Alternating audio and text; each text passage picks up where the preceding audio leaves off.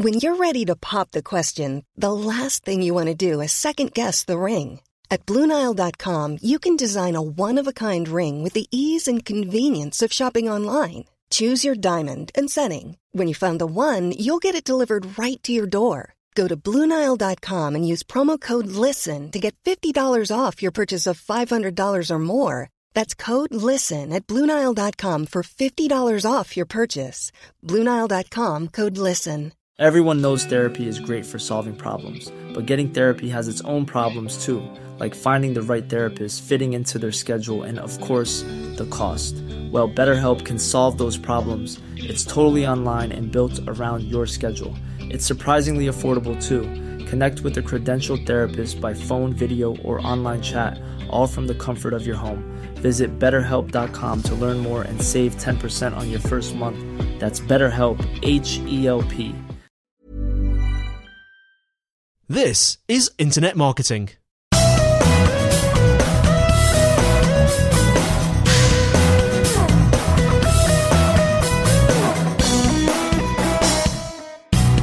Hello everyone and welcome to episode 167 of Internet Marketing, brought to you by Site Visibility at sitevisibility.com.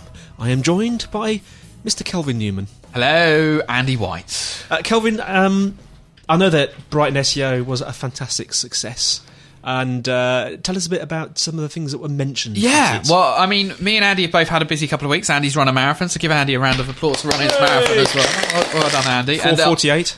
Yeah, nice. That's nice 4 hours, 48 minutes, not 4 minutes, 48 seconds. I was going to say, or 48 hours. Yeah. That would have been a real slow one. Started off far too fast, paid the price at the end. Exactly what I did when I did the Prague Marathon. So I did a 2 hour half. For the first half. That was half. Me. I did the 2 hour, 2 minute half. Yeah, and then I did mine in 4:40. So I did a 2:40 second half. So yeah. So, you did better than me then. Yeah, only a few minutes, but yeah, I did exactly what you said there, where it was that kind of like round in record time. God, I was so puffed out at the end, I couldn't even raise my hands in victory. I just shuffled over the line. I drank a lot of beer. Was my while running around? No. Afterwards, in terms of it was definitely a recovery drink.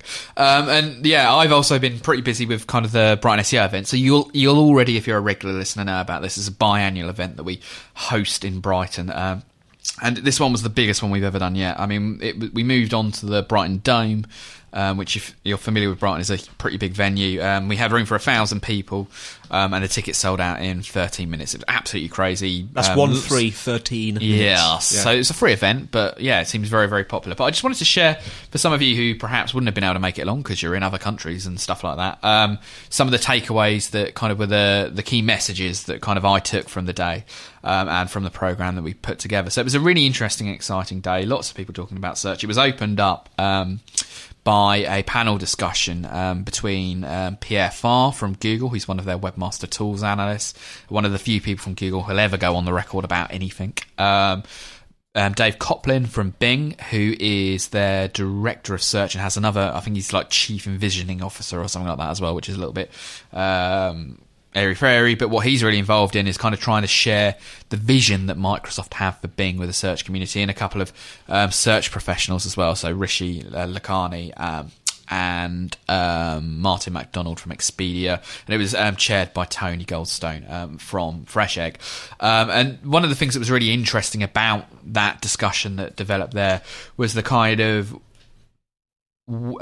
perception, and we talked in a kind of previous episode about Google Penguin, which was starting to roll out as Brighton SEO was taking place, and also about issues like not provided. Now, we've not really talked about that on the podcast particularly, but essentially a couple of months ago, Google took away they automatically switched to the HTTPS version of their site, so a secure version of their site, which kind of they presented as for privacy reasons, which, you know, there's an argument that was the case. It's debatable. A lot of people don't believe that argument, but that's the argument that Google have put forth. And what that does is that means in Google Analytics, whereas it came through on natural search, you knew which keyword they'd come from.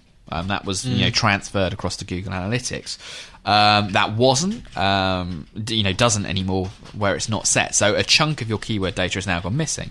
Now, of course, the search industry are hugely upset about this because, that's kind of how they work out where they've been successful or work out what keywords are sending traffic that their website doesn't perform well for, so they can then improve it.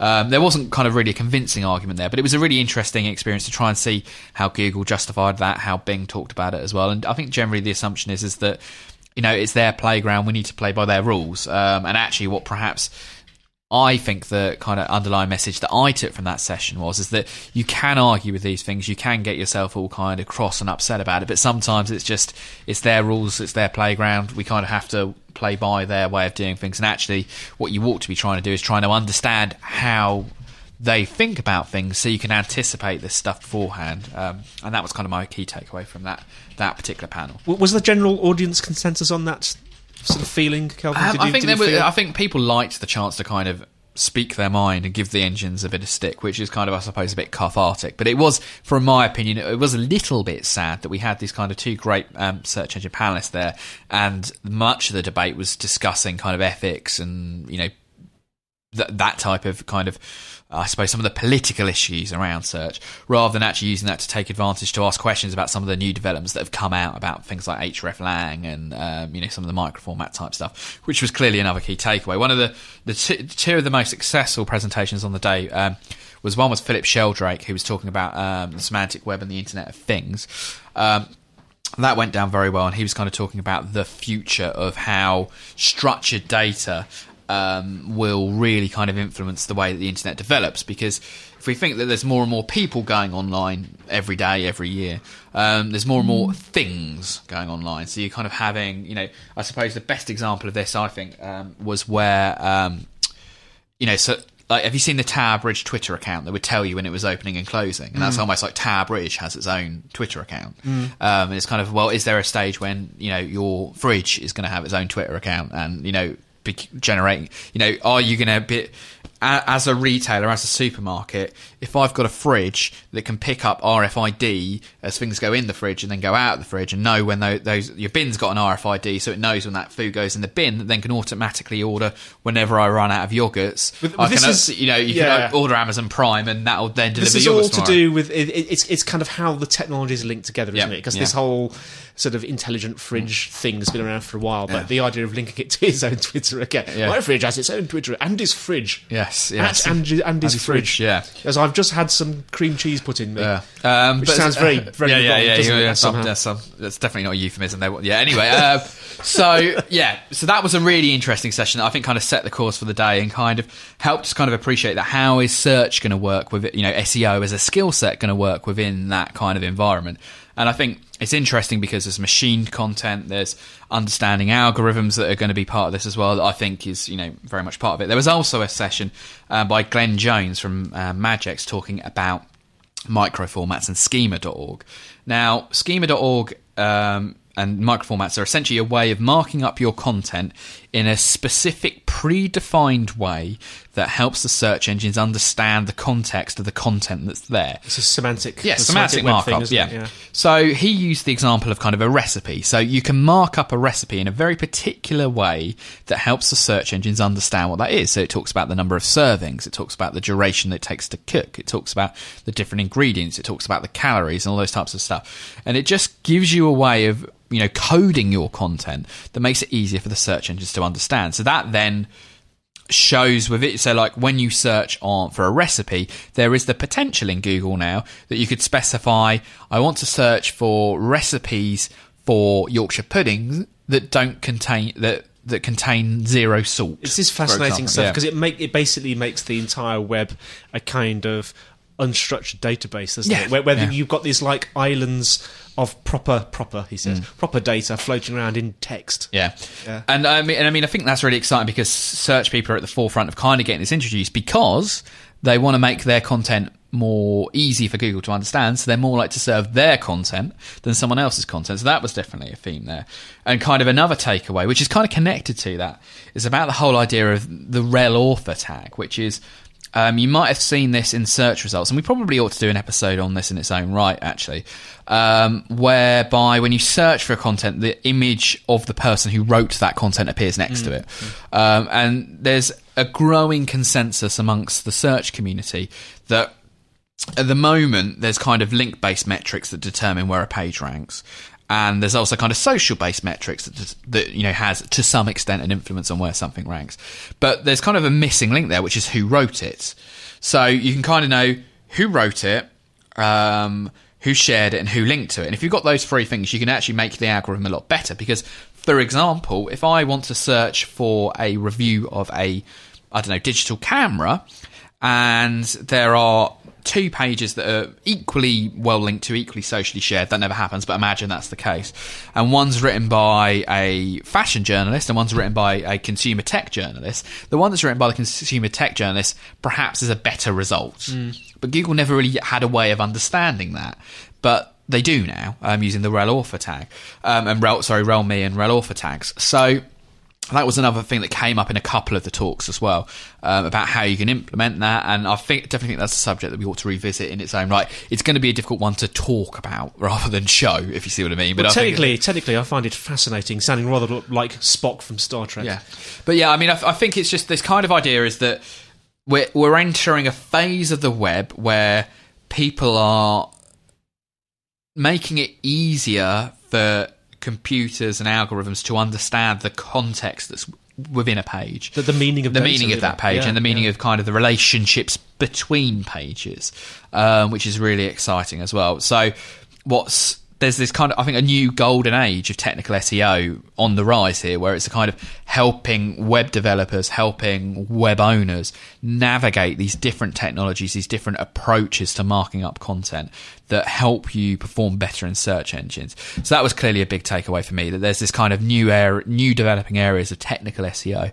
that I find really exciting and that I think is kind of a huge opportunity for early adopters, because there are some websites that are doing this very well. There's a huge number of websites who this isn't even on their radar yet. And if you can get ahead of the curve, if you can get this stuff implemented now, you're going to have a pretty good chance to make hay while the sun shines.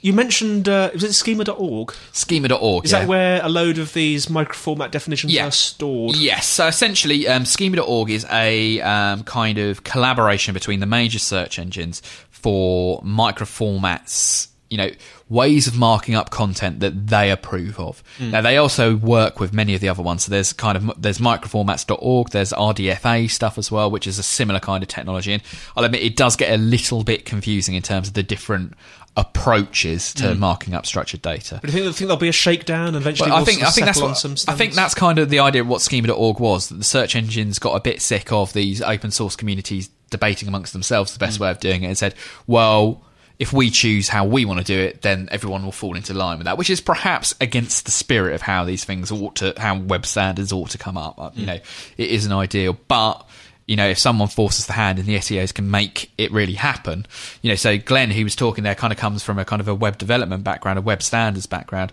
and he was really impressed by how passionate the search community, how well his talk was responded to. And he kind of thought, well, I never thought to be, you know, I hadn't realised that it will be the search community that make web standards happen, perhaps more than the web standards community, which I think is kind of hugely gratifying. But it was a really, all in all, really good day. We're looking forward to programming it again. And I mean, I think they were the key takeaways really, is that understand what the search engines' motives are, because there's going to be a huge amount of change there, and try and anticipate them. Also understand particularly microformats from Rich Stippett's perspectives, but also start to think about how authorship might affect the way that your website works. Gone are the days where you can set up an anonymous pen name and try and get that you know, content to rank in its own right, which I think is good news for journalists and professional writers as well. Okay, so let's leave it there for today's show, and we'll see you very soon on the next episode of Internet Marketing.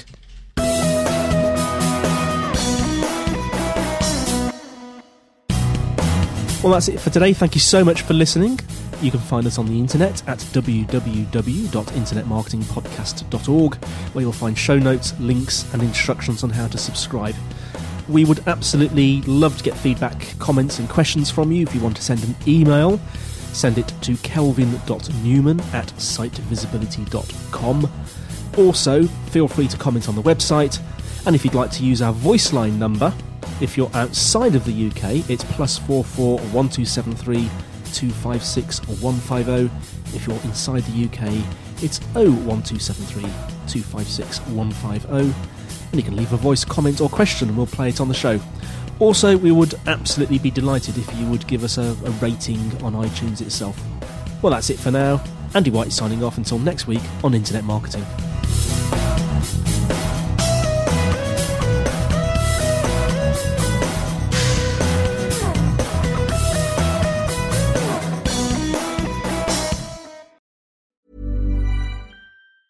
Planning for your next trip? Elevate your travel style with Quince. Quince has all the jet-setting essentials you'll want for your next getaway, like European linen, premium luggage options, buttery soft Italian leather bags, and so much more. And is all priced at 50 to 80% less than similar brands. Plus, Quince only works with factories that use safe and ethical manufacturing practices. Pack your bags with high-quality essentials you'll be wearing for vacations to come with Quince. Go to quince.com/pack for free shipping and 365-day returns. Mom deserves the best, and there's no better place to shop for Mother's Day than Whole Foods Market. They're your destination for unbeatable savings, from premium gifts to show-stopping flowers and irresistible desserts. Start by saving 33% with Prime on all body care and candles. Then get a 15-stem bunch of tulips for just $9.99 each with Prime. Round out Mom's menu with festive rosé, irresistible berry chantilly cake, and more special treats. Come celebrate Mother's Day at Whole Foods Market.